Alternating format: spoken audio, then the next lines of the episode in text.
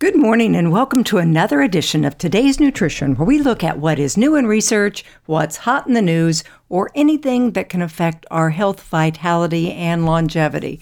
Well, I hope this is the last show I ever do on COVID, but this one's going to be titled How Not to Die from COVID. I'm asked questions like that every day, and the answer is really pretty simple don't be a good host.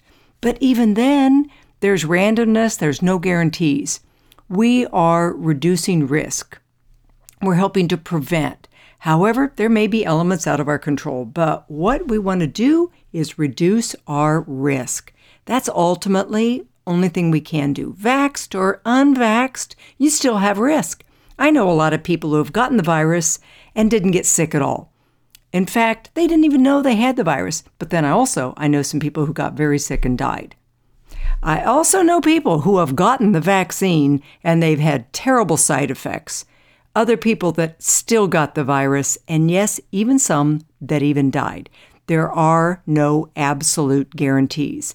I think if people think they get the vaccine, they can't get the virus, well, you're wrong. You may just not get as sick, hopefully.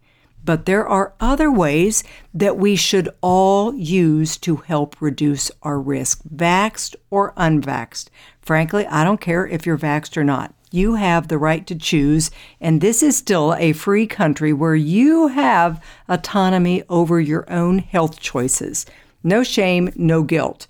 I believe I believe mandates are horrible and un American. Heck, if we really want to do mandates, let's talk about mandating people make healthier choices. Let's outlaw junk food. Let's have mandatory exercise. Let's give out free vitamins rather than a jab.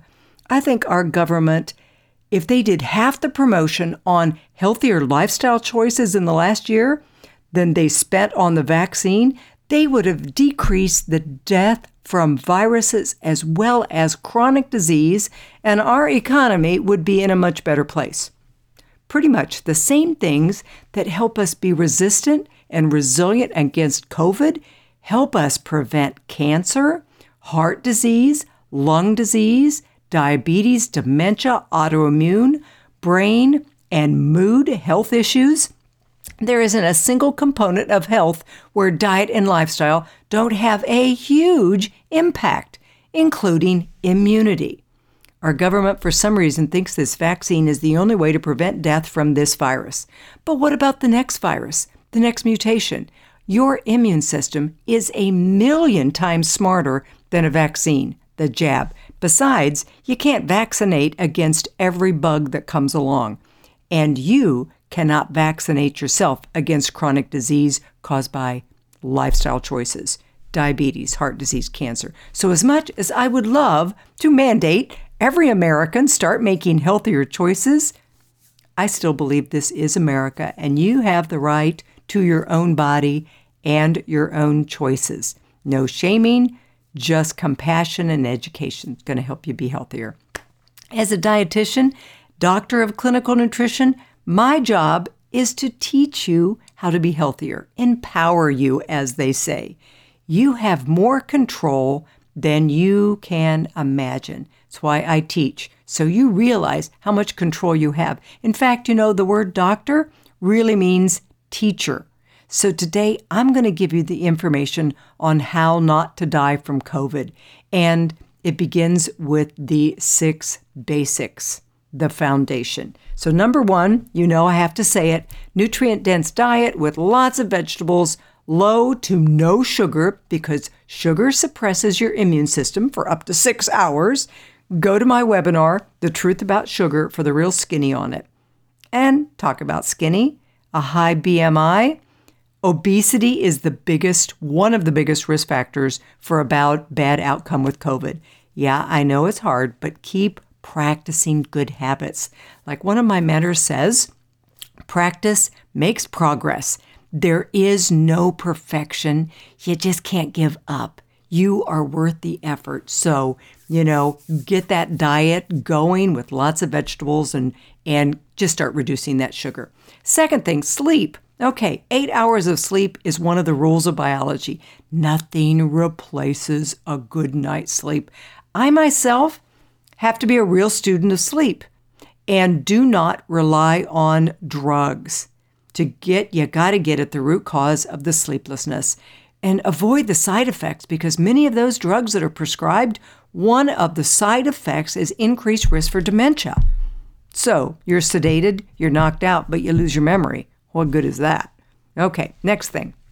Third thing stress management, meditation, thought management. Don't dwell on the negatives. Breathing, yoga, time in nature. Basically, stress hobbles your immune system. So stop watching the news, stop hanging on your phone for health's sake. Next thing, exercise. Body's meant to move, your immune system is better, your joints are better, everything's better. Research shows that people who are more fit get less infections and live longer. Okay, just one of those basics. Another one good relationships. This is a nice one. Good relationships support you, they build you up, they're fun.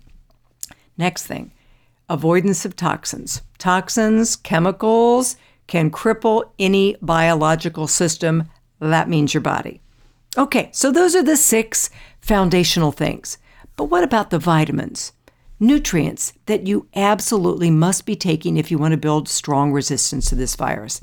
A lot of these things I'm going to tell you about have been censored. I don't know why. Well, I do know why. Money, greed, and power. Same forces that are always in play. So many of my incredible callings have been silenced, taken down from social media, canceled on mass media, even though they are making recommendations that are based on solid, evidence based research. If you listen to the news, you would think there is no other treatment to this virus. In fact, there are many treatments that work. But if they told you that, if doctors and pharmacists were allowed to prescribe and fill ivermectin and other treatments, there'd be no push for the vaccine. I am very sensitive to censorship. My profession, alternative medicine, holistic medicine, complementary medicine, whatever you want to call it, all the vitamin and herbal research, that's been center, censored for as long as I can remember, at least four and a half decades that I'm aware of. Blatantly incorrect and damaging information has been propagated by organizations and associations that are out to make money from keeping bad information afloat. Censorship is always wrong. No one who wears the white hat ever censors. Freedom of information is where you and I can make better choices and with free and open dialogue. Nobody gets mad, we just give information out. In history, only countries who are trying to control the people censor information. That doesn't belong here in the home of the free. Whether I agree with you with what you're doing to yourself or not, I support your right to do it, especially if only you are affected by it. With the vaccine, get vaccinated or not, there are things you still need to know. The next variant may be around the corner, and you want to be safe, right? Okay, off my soapbox. The basics, we still need to get a little bit of reminding, I think, on some of these. You know, when wear a mask or stay home when you're sick. Hand washing, thanks to Florence Nightingale, who may have found the most efficient way to stay free of many infections like the cold and flu, frequent and thorough hand washing with soap and water. Friction actually disrupts the viral membrane and destroys it. Scrub your hands thoroughly with soap and water for at least 20 seconds. You're golden. Hand sanitizer, when you can't wash your hands, it's the best way to reduce germs. You know, so alcohol based sanitizers that contain at least 60% alcohol are going to reduce the spread of infection.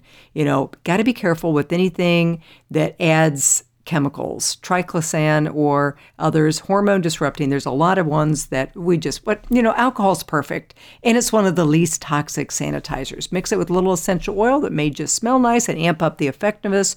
Toss in a little aloe vera and you're good. Another one, cover your mouth and nose with a tissue when coughing or sneezing. If your hands are not free, you don't have a tissue, Cough into your sleeve, into your elbow. Elbow is the perfect distance to reach your face if the sneeze is coming out of nowhere. I feel like I can't sneeze inside anymore. Are you with me? I want to just run outside to sneeze. Especially, you know, I can't do a little sneeze. I when I sneeze, it's like the rooftop goes up a couple inches. Another thing, don't touch your face.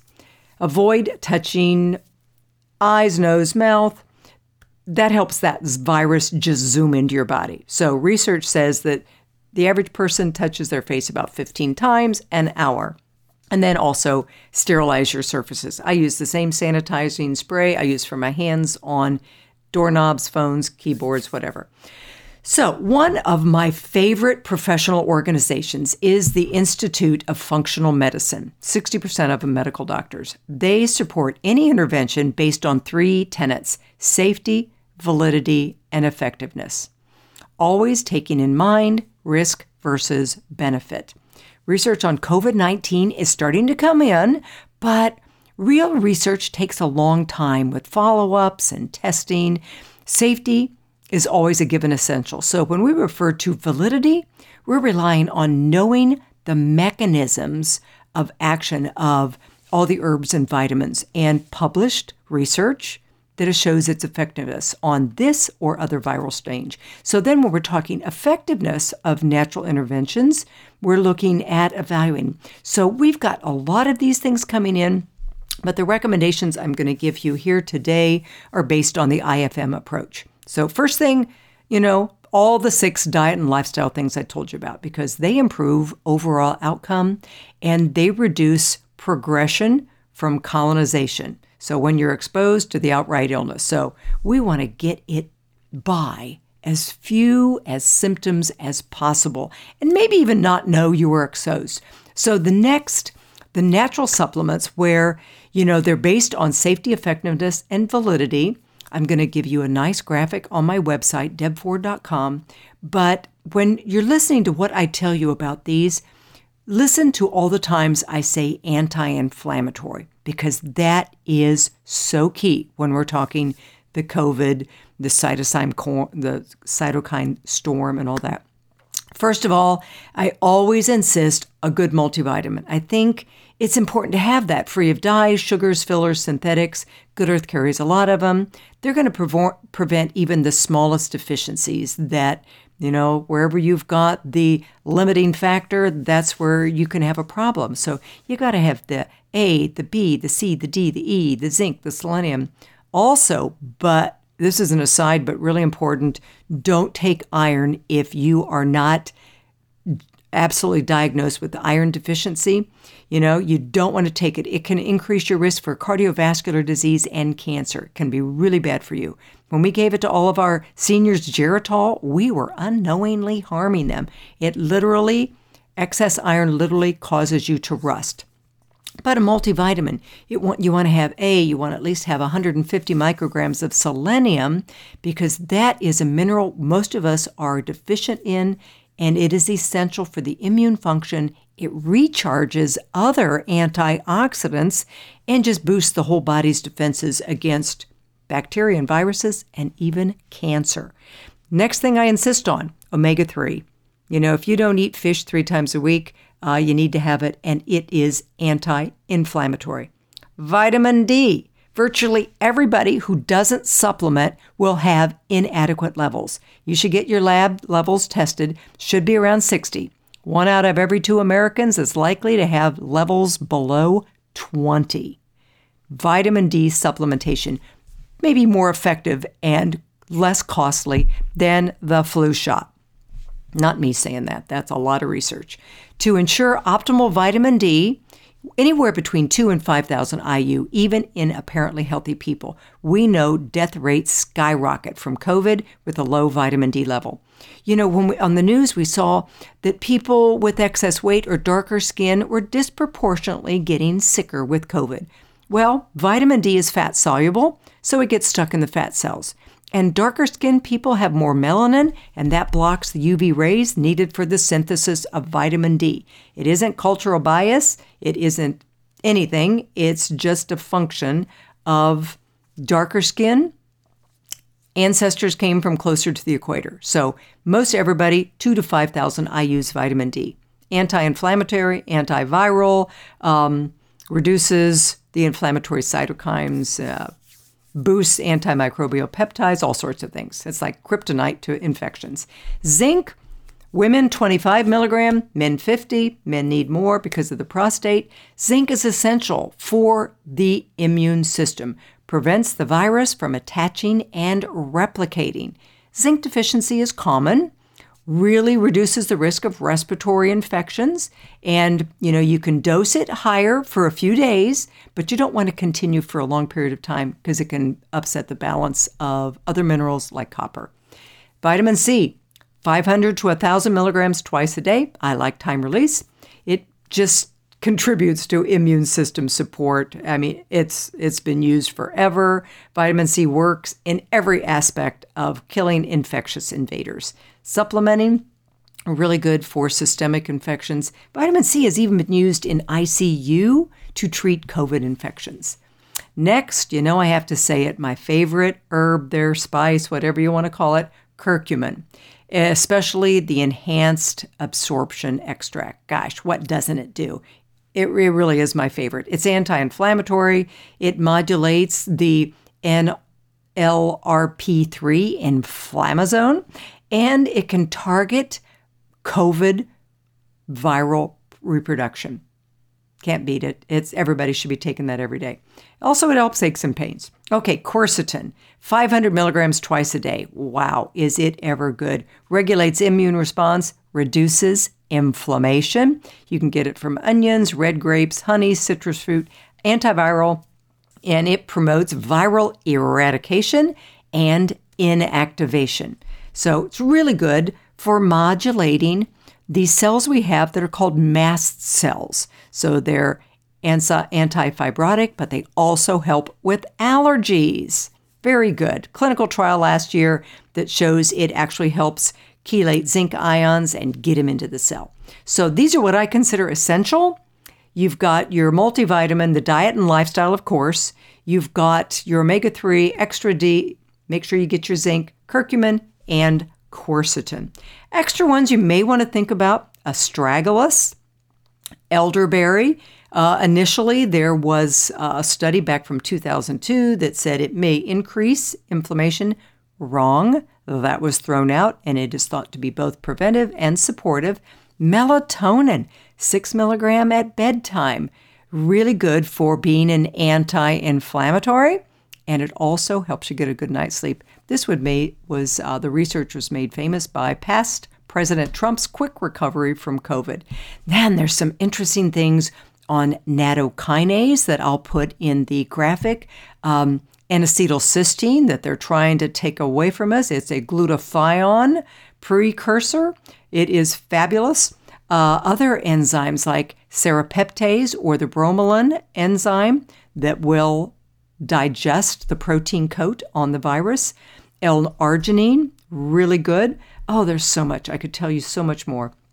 Great things is that no matter what comes along, I will be more resilient because of what I do. You will recover faster and your days will be filled with more energy and more enthusiasm if you do these things. Yeah, and be less susceptible to the virus if you're exposed to it. So, I hope you got some good information that will help you or someone you love. As always, this is going to be posted on my website, debford.com, along with a graphic that outline, outlines all those recommended supplements and the diet and lifestyle tips. Okay? Thanks for listening, and I hope you have a great day and a wonderful, resilient season ahead.